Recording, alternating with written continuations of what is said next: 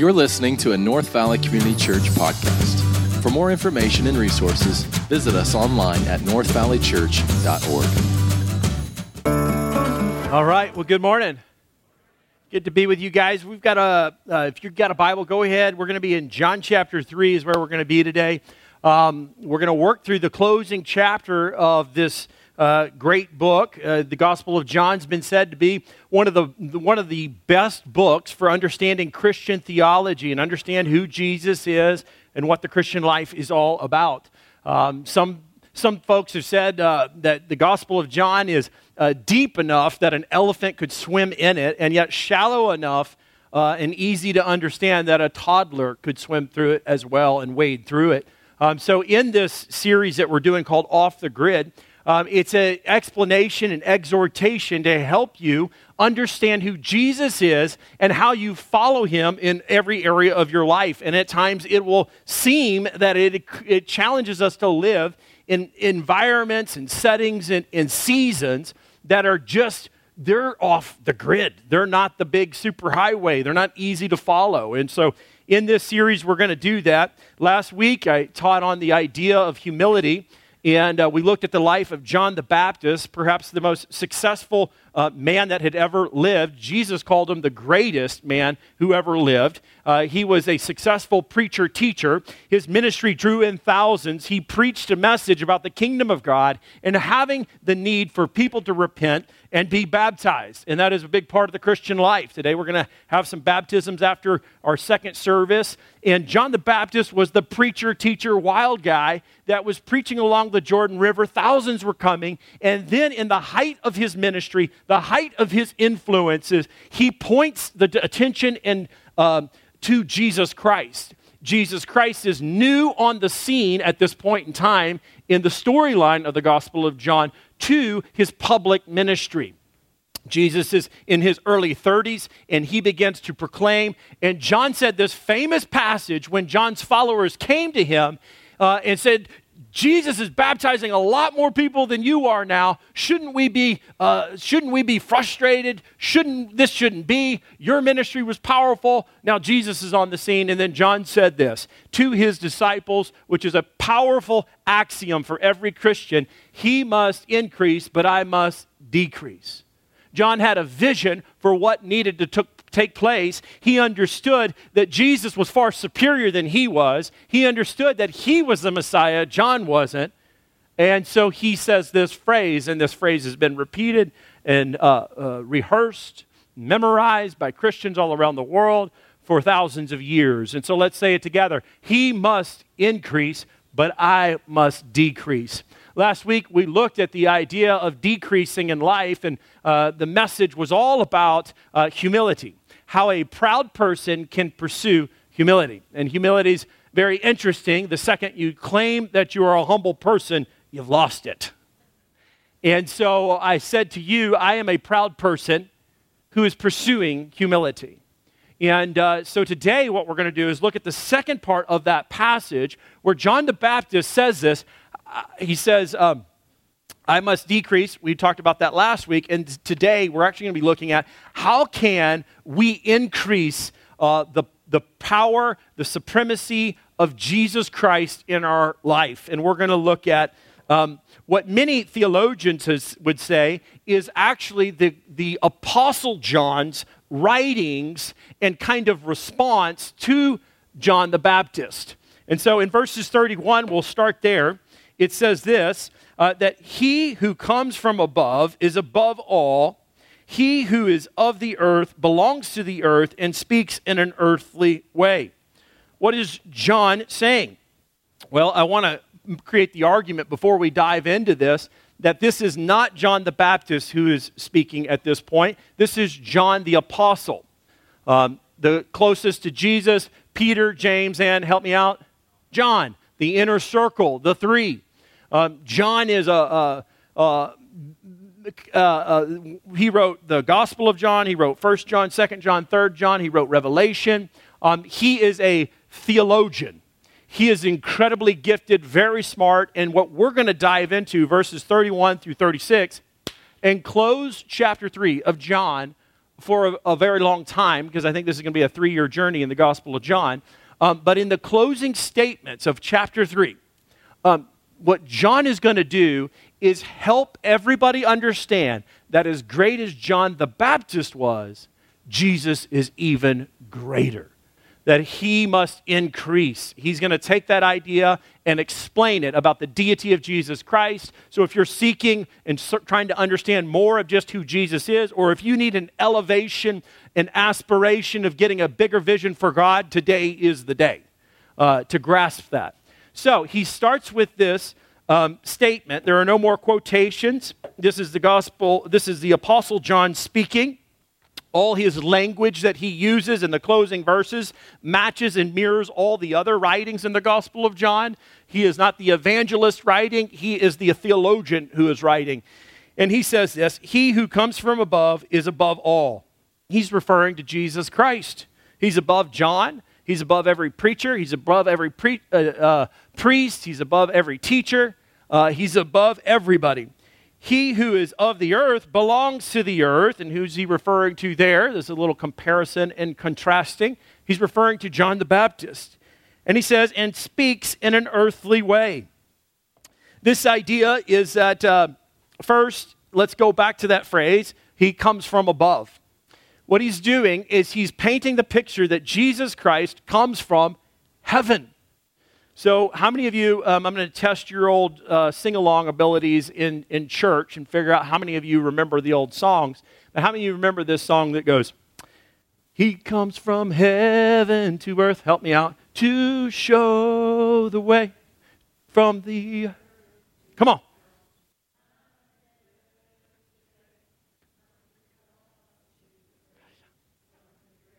You got it. All right, there you go. Give yourself a round of applause. You guys, uh, uh, first service did a pretty good job too. So, those of you who sang that song, you've been around in church for a bit, and you remember that song. That's good theology. That, that, that's good biblical theology in a song that helped you to remember who Jesus is. Jesus comes from above. His origins are not beginning in Bethlehem. That's where he put on his humanity like a robe over himself. He became like one of us, but Jesus is eternal. He's always existed. In fact, John goes so far to say that he's he was there in the beginning, in him all things hold together. It's Jesus Christ is eternal. He is God. And this is why John the apostle is trying to show that he's different than John the Baptist. Uh, John the Baptist, he's a good man. He's read the scriptures. He had a good dad, who was a priest, but he was human. And Jesus is God man. Jesus is different. So, continuing on, it says, uh, continue on in the verse, it says that he who comes from heaven, he clarifies, is above all. He bears witness to what he has seen and heard, yet no one receives his testimony. Here in this passage, what we see is that why Jesus is greater. In other words, like, why is Jesus greater? Uh, John states in verse 32 that he bears witness to what he has seen and heard. In other words, what John the apostle is saying is that Jesus does not have secondhand information. Jesus does not need to consult uh, the Torah. Jesus does not need to consult the Old Testament scriptures to communicate divine truth because Jesus is the truth. Are you with me? He was there in the beginning. This isn't secondhand information as any preacher or teacher. They read from God's word, they pray, they get some inspiration from the Holy Spirit, um, and then they preach. Jesus was there in the beginning. In fact, in John's gospel, if you recall, uh, he was there bef- in the beginning of all of creation. It says that he was in the beginning with God, and all things were made through him, and without him was not anything made that was made. So we're going to do an old song again. Ready? This is a sing along, this is a test. Um, so remember this song. Sing with me and sing a little louder so, um, you know, it's not so awkward, okay? He's got the whole world in his hands. He's got the whole. Come on.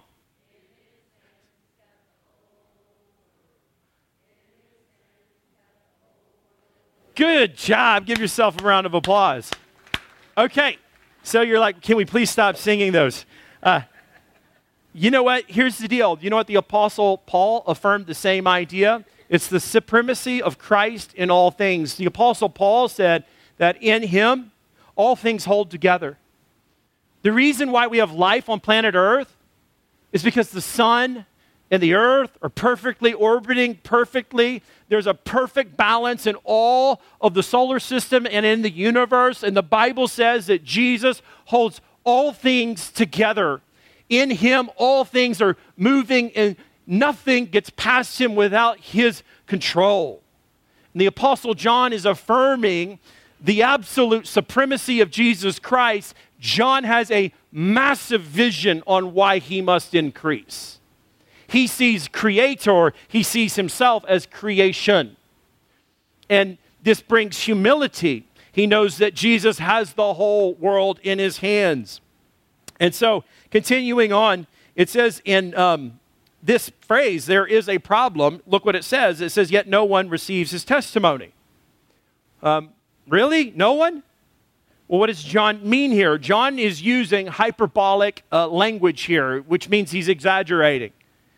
Uh, what's he saying? What's he, what's he really mean here? What he means is that the Jewish people, by and large, actually rejected Jesus Christ as Messiah.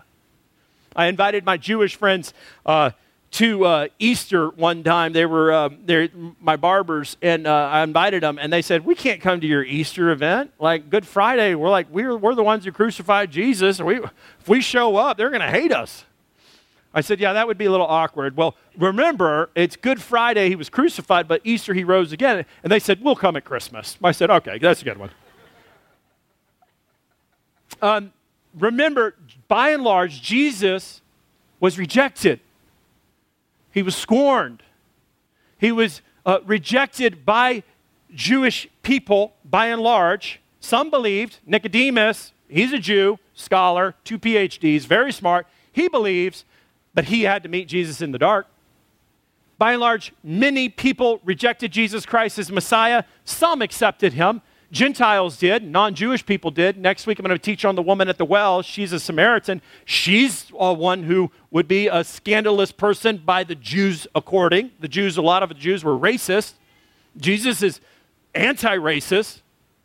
And the message of the gospel says this idea that John is saying no one receives his testimony. He's exaggerating, but look in verse 33. He says, Whoever receives his testimony, so some do. And when he means whoever, he means whoever, means Jews, Gentiles. Means it doesn't matter about your ethnicity, your education, your religious background. It says, Whoever receives his testimony sets his seal to this that God is true. What does this mean? Well, let me explain what it means to set the seal. Um, back in the ancient world, to set your seal would be is that you would take a signet ring and dip it into hot wax and then imprint it on a, a letter or some kind of official document. And it served as a sign and a symbol of authenticity or approval. And in a sense, so I think what the Apostle John is trying to say is that when you link up with Jesus Christ, if you receive his testimony of who he is, that he is the Messiah, you are signing your name to what is true. You're signing your name to the source of all truth. So, like we say, and we have these wonderful plaques, and you see them on Pinterest. As for me and my household, household, we shall what? Serve the Lord. So it means, like for my family, the Rice family will live an honorable life. They will serve the Lord Jesus Christ. My name is set with that, and my name is sealed with that. My name ought to be a name that's signed up and set up in alignment with the God of all truth. Jesus said he is the truth, and what the Apostle John's saying is whoever, whoever receives him, he's lining up with God, and God is the source of all truth. And there was question, speculation whether Jesus Christ was really the Messiah. And it took time. The church exploded with growth because Jesus rose from the dead. Jesus appeared and showed up to crowds of 40 and 400 and 500, and people saw who he was, that he was not dead, but he is alive. God is true. So we see that in the closing verse of 33, and then let's move on to verse 34 and 35. John continues, and he says, For he whom God has sent, utters the words of God, for he gives the Spirit without measure. The Father loves the Son and has given all things into his hand. It's very interesting to me. 39 different times in the Gospel of John, this idea of Jesus being sent by God is repeated. Jesus said later, we'll see in John chapter 4, when Jesus got hungry, um, his disciples said, Aren't you hungry? And he says, My food is to do the will of my Father. I mean, that's a pretty spiritual response. I'd be like, I am hungry, and I do want to obey God, but I'm hungry. Jesus says, My food is to do the will of my Father. Um, God sent Jesus. Um, when we see Jesus in Bethlehem, he is taking on humanity, but Jesus eternally existed. He sent him to utter the words of God. Um, and then it says he was given the Spirit without measure. This is the idea that Jesus is full of the Holy Spirit um, in absolute and 100% without measure. When Jesus walked into the synagogue and took the scrolls of Isaiah and read them, he said, The Spirit of the Lord is upon me. He's anointed me to proclaim good news for the captives. And then he rolls it up and says, Today all this has been fulfilled in your hearing. He was affirming this idea that the Spirit of God had anointed him, and he received, John says, that the Spirit without measure.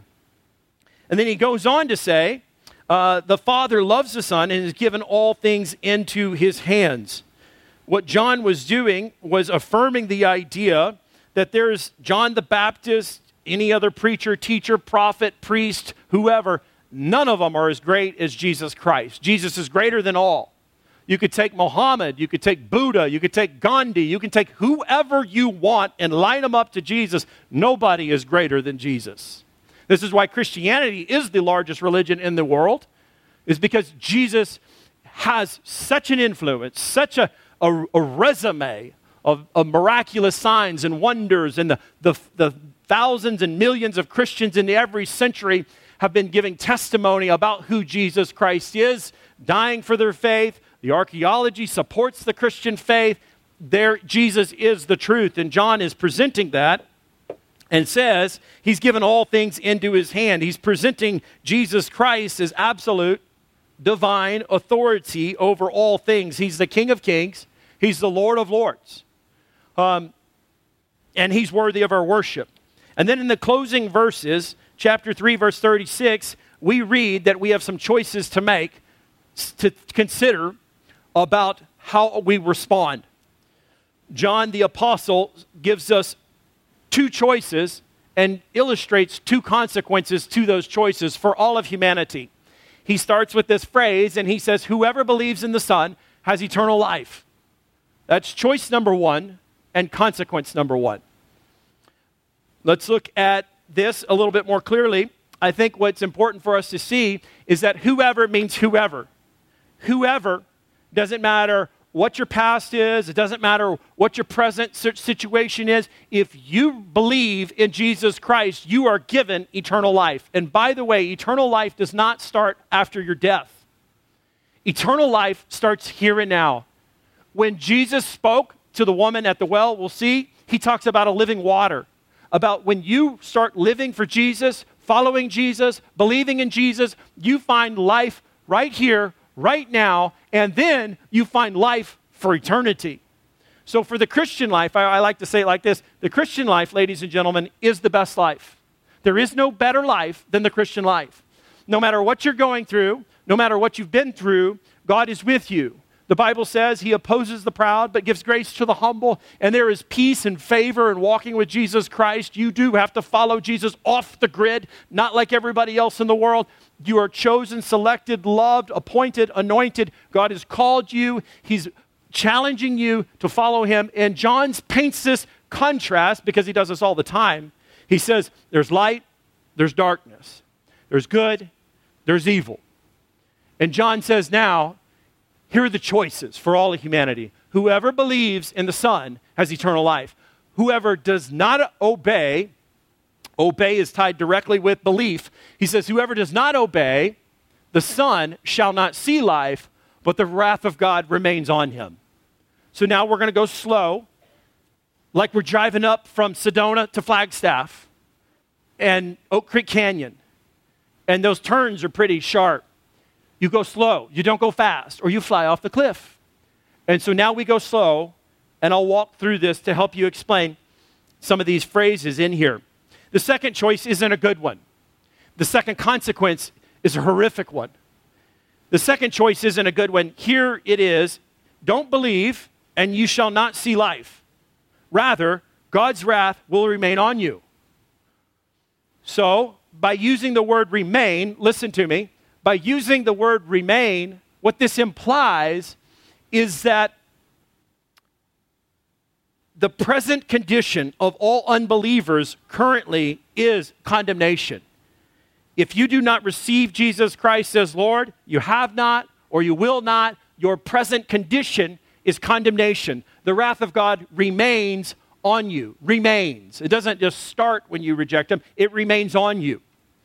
The idea here is not that one day God will condemn all unbelievers. The idea here is that He is already condemned. We already stand condemned if we are reject Jesus Christ through unbelief. God's wrath is remaining on all who choose not to receive Jesus Christ presently.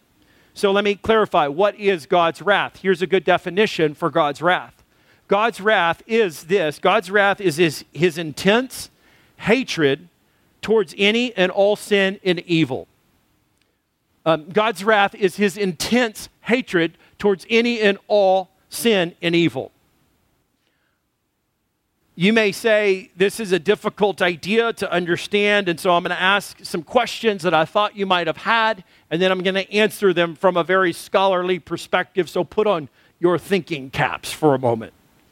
Question is, is why is it important for us to appreciate or at least understand God's wrath?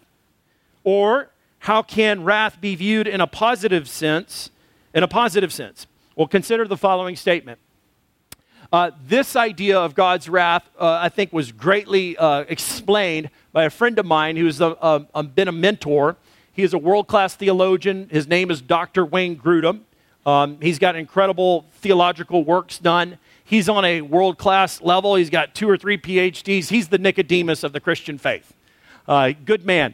So he writes this As with the other attributes of God, this is an attribute for which we should thank and praise God. I thought just for a second, I put down my coffee mug and I'm like, wait a second, we should praise and thank God for his wrath? But then read it a little further. It may not immediately appear to us how this can be done, since wrath seems to be such a negative concept. Viewed alone, it would arouse only fear and dread. I mean, who wants the wrath of God on them? Yet it is helpful for us to ask what would God be like if he were a God that did not hate sin?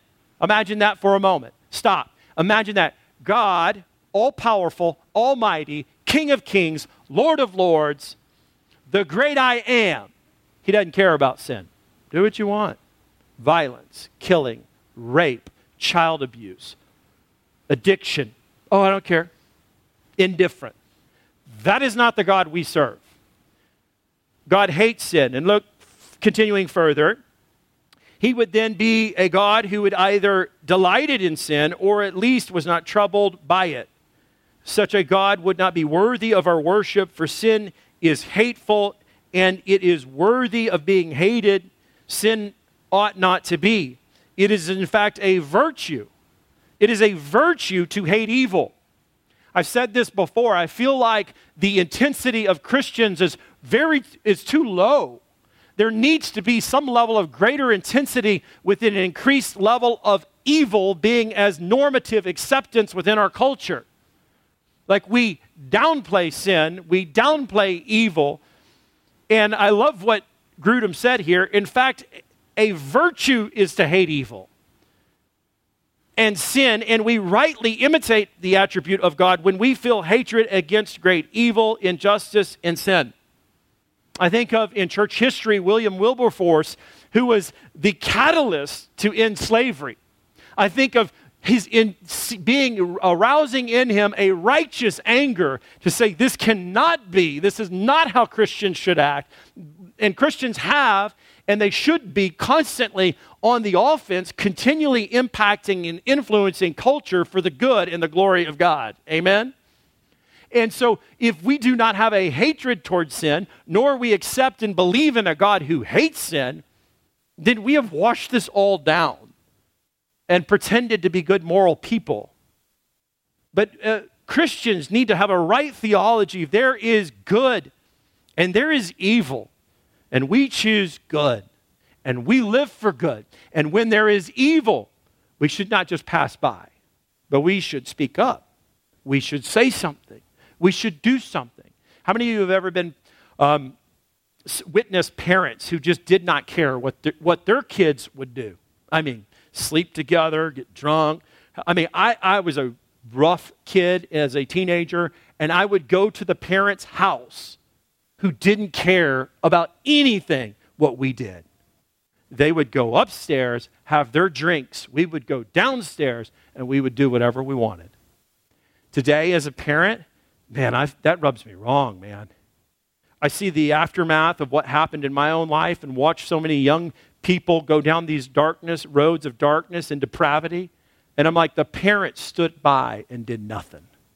If you do not have a hatred towards sin, you will not accept a God who is just and loving, but is also a God of wrath, who hates sin. So every injustice that you see, God hates it. And so, in the closing thoughts of this passage, I want to challenge you to wrestle with biblical truth and then accept it for what it is. I didn't write it. I'm just not the preacher preaching on God's wrath. I'm the person who's preaching through the Gospel of John for you in this season, in this time. And I'm asking you, would you increase your vision for who God is? That He's not just a God of love, but He's also a God of wrath. And so we see some practical application, I think, through this text. I'll, I'll theme it with our idea of Jesus off the grid. How a proud person can pursue humility. This is part two of last week. How a proud person can pursue humility and increase their vision for who Jesus Christ is. Number one, I would say you need to follow the leader. Um, by follow the leader, I'll illustrate this. It's the idea that you understand that Jesus, first of all, is preeminent, meaning he's above all things, he's before all things. He's bigger, he's better than you, he's bigger than anything else that you could ever dabble with, um, anything else you could ever seek. Jesus is far greater. Um, he is preeminent. Preeminent means surpassing all others, distinguished as the greatest and the superior if you are wrestling with other world religions or you're falling into the idea of oneism, where a pluralistic perspective on the religion that all paths lead to one, this is not placing Jesus as preeminent. Jesus is preeminent. He's above, he's before all things. All things were placed into his hands according to Scripture. God the Father, he's the King, he's the Lord, he's the King of all kings and the Lord of all lords. So follow the leader on a practical note. I remember to illustrate this as a uh, guide back in Colorado. I served as a, a, mountaineering guide, and one of the challenges that we would have um, is that everybody uh, would want to try to lead.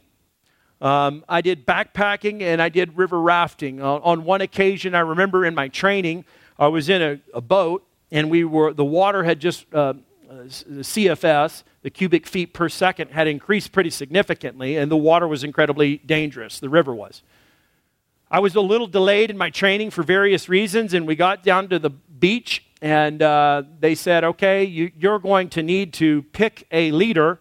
He will be the guide, and you will be the paddle team, and you guys need to go down this river. It was higher than we'd ever seen, so we'd never trained on this level of river flow.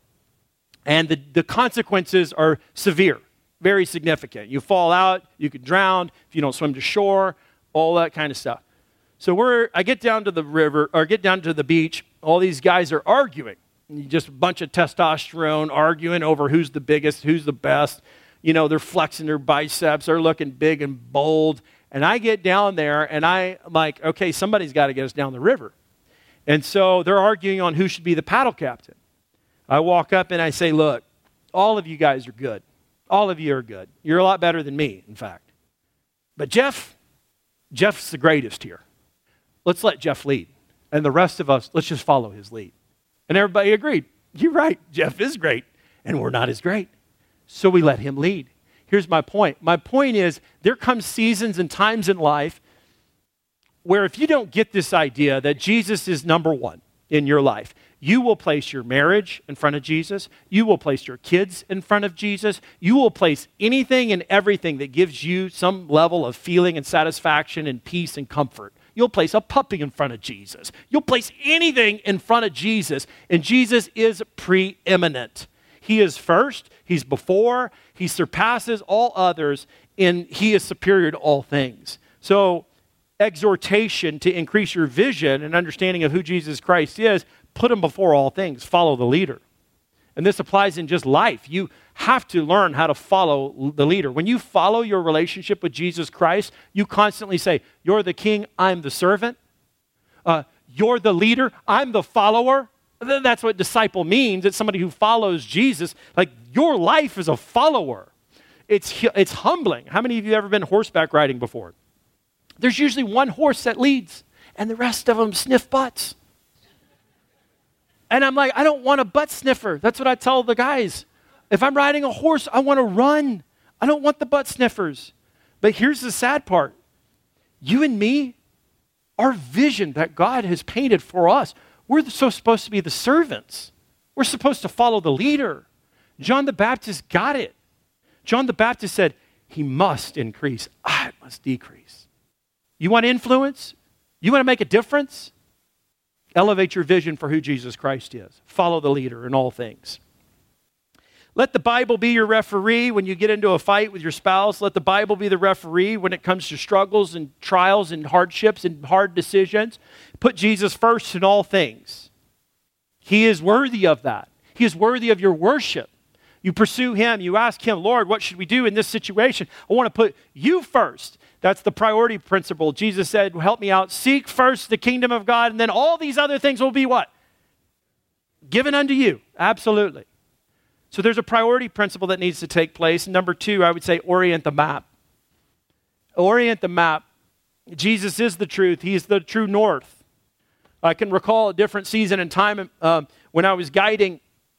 They uh, broke us up into divisions, so we were river guides, specialized in that. We ran the rivers, become river rats, sunburned and strong, and all the glory was in the river guides, you know, because you get photographed every day. You're in the boat with all these girls and guys, and you know, you're you're you're you're the showboats. Um, I became a backpacker, and the reason why I became a backpacker, I specialized in that, was because there was ministry there. You want to know where I learned how to do ministry? In the backcountry. Because I'd take people, the strongest, the proudest, the richest, the wealthiest, the poor, all of them. I would take them in the backcountry. I'd take the strongest football players. A lot of them came from Texas. I don't know why. Every Texas loves Colorado.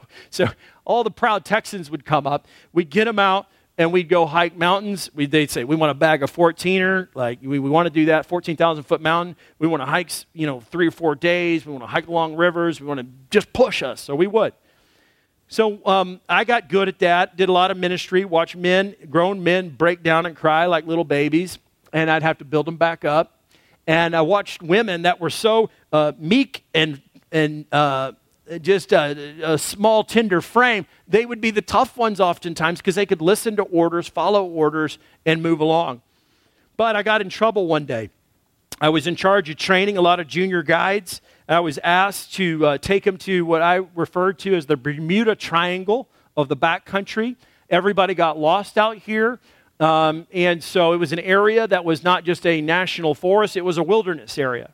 And if you're not familiar with wilderness areas, they're called WMAs. And um, that means they basically don't, they don't tend to it. The national forest doesn't service it. It's just out there, it's off the grid. So I lead this junior guide, and I'm supposed to be the expert and I'm probably too pride, prideful in this season of my life. And so I take this young protege out there. Um, we got a team from Texas that came in. All the proud hotshots uh, thought they were the leaders. I constantly have to try to put them in their place. Like, look, we're the trained ones. You just need to listen to us. So we get into it. We're starting to push over a pass. A major storm comes in. I get disoriented. I get flustered because I've got other grown adults around me questioning my decisions, my judgment. Storm comes in, hailstorm comes in. We get cold. The kids and the youth don't have their, their gear on. The grown adults start getting frustrated. We, they start getting altitude sickness. They start puking. They start, it's not going good.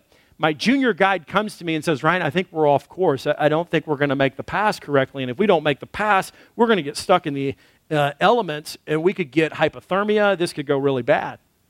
So I say, all right, so we have a little talk on the side, pull my map out, and you should have a compass, you know, obviously. And what you do, um, you try to orient off of a off of a mountain peak, and you have to figure out. On a map is great, but you have to figure out where north is. If if you can't orient your map to where north is, and you're standing out in the backcountry, it does you very little good. So you have to orient the map. You take a compass, and it's called triangulation. You pick three points and then you figure out where they are, you write them down on your map, and you can draw lines and find out exactly where you're at. And some of you are saying, well, why don't you just use a GPS? Well, they didn't have GPS back then. Okay?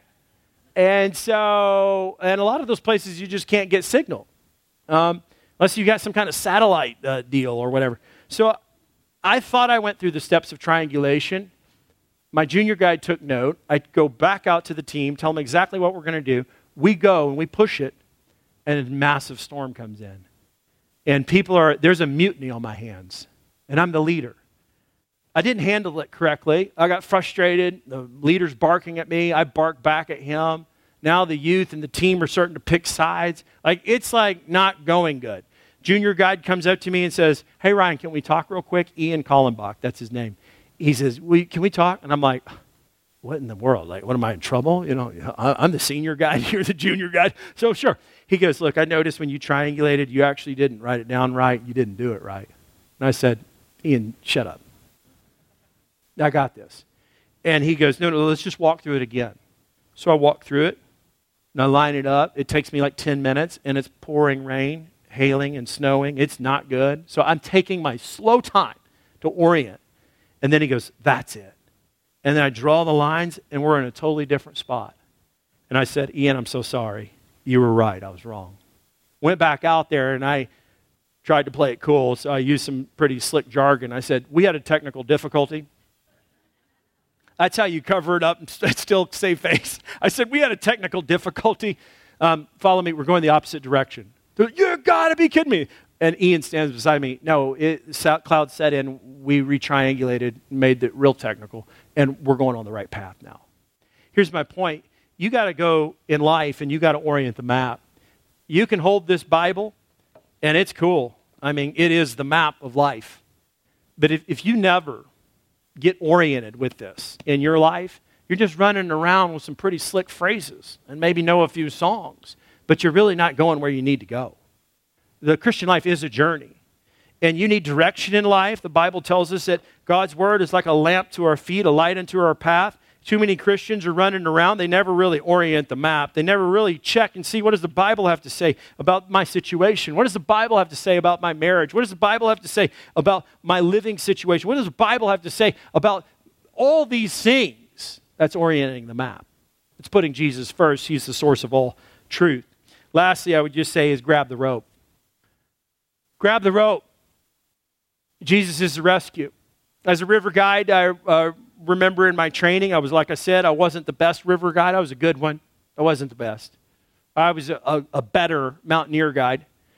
Um, on my river training, I made buddies with a friend named Matt Clausen and Stephanie Clausen. My first summer, class three, four, and five whitewater. People died on the river every summer. And I was buddies with Matt, and Matt um, invited me to start kayaking, so I learned how to whitewater kayak, and I did that, and I was good at it. And uh, Matt invites me on this trip out off during, you know, the off hours. And so he goes on, we go, he and my buddies go on a kayaking trip. And all my buddies come back, but Matt never did. Matt died on the river that day. And then I'm back on the trail with his sister two days later. And we're hiking through the mountains, and she is broken. Her brother's dead. That experience put a shockwave throughout the entire rafting community in the Arkansas River Valley in Buena Vista, Colorado. And everybody had a humbling experience with the power and the danger of the river.